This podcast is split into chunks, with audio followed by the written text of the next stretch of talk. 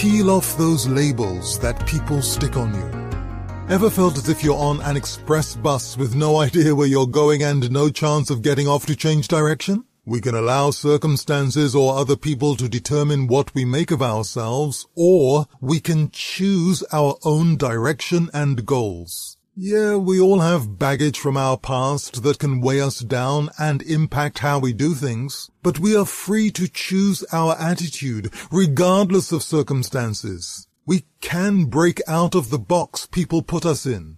We can cut off the labels that were stitched on us because of where we are from or our level of education. Because you have been put down, you don't have to stay down. You don't have to accept the box or the label. You have options. We all do. But they are hard to see because we are too focused on what other people think of us. We can change almost anything if we are aware of our options and if our desire is strong enough. Thanks for tuning in. Hope you can have a day believing in yourself.